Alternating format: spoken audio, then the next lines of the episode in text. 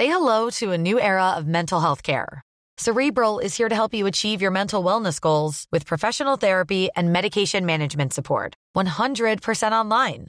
You'll experience the all new Cerebral Way, an innovative approach to mental wellness designed around you. You'll get a personalized treatment plan from a therapist, prescriber, or both in a safe and judgment free space. Your cerebral therapist or prescriber will outline a customized plan with clear milestones along the way so you can get to feeling your best. With Cerebral, you're not alone in your mental health journey. We're here to empower you to live a fulfilling life.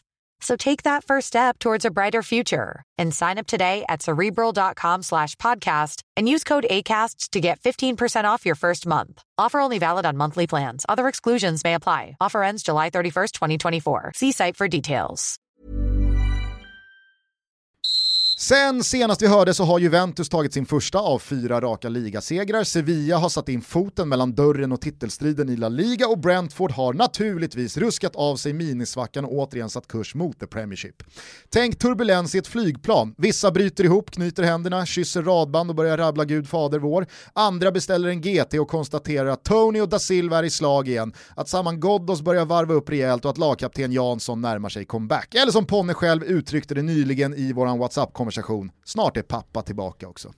Men givetvis har även denna vecka kretsat kring och handlat om den andra vändan åttondelsfinaler av den finaste klubblagsturneringen av dem alla. Champions! Först ut var Atletico Madrid och Chelsea i Bukarest av alla ställen på jorden och det var ett skärrat, tilltufsat Atleti som efter ett par plumpar i Spanien fick kortslutning och ställde ut ett riktigt skevt 6-4-0 mot Tuchels fartfyllda och nyfödda Londongäng. Visst borde Saul ha gått ner mot eh, Mondys slarviga ben redan efter en minut och fixat en straff, men det är som sagt något som är off med spanjorerna för dagen. Cyniska och passiva när det inte behövs, slapptänkta och slarviga när det bränner till. Nej du Cholo, det här duger inte. Duger gör dock Chelsea, som fått ett monumentalt lyft den senaste månaden. Mason Mount visade sig inte bara vara Frankies boy, utan den ständigt underskattade engelsmannen är bäst även under Tompa T. Försvaret är stabilt även utan Thiago Silva och till dess att man hittar en klockren lösning längst fram för en lång tid framöver är Olivier Giroud det perfekta tidsfördrivet. Cykeln var inte den renaste, men vad gör det? 1-0 på bortaplan och rejält slagläge Chelsea.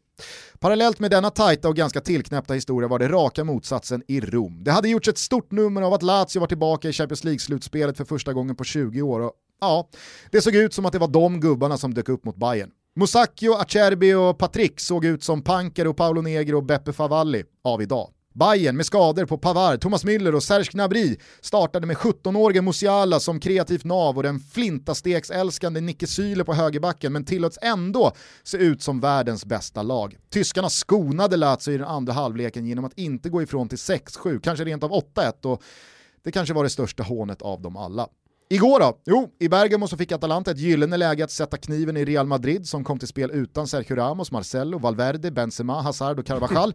Men vad gjorde väl det? Domare Stiler klev in i handlingarna efter dryga kvarten och delade ut ett av de tuffare röda kort man sett i ett sånt här sammanhang på flera år gentemot Remo Freuler. Och med en man mindre blev givetvis detta en annan historia än vad det kunde, borde och skulle ha blivit. Ilicic byttes in och Ilicic byttes ut.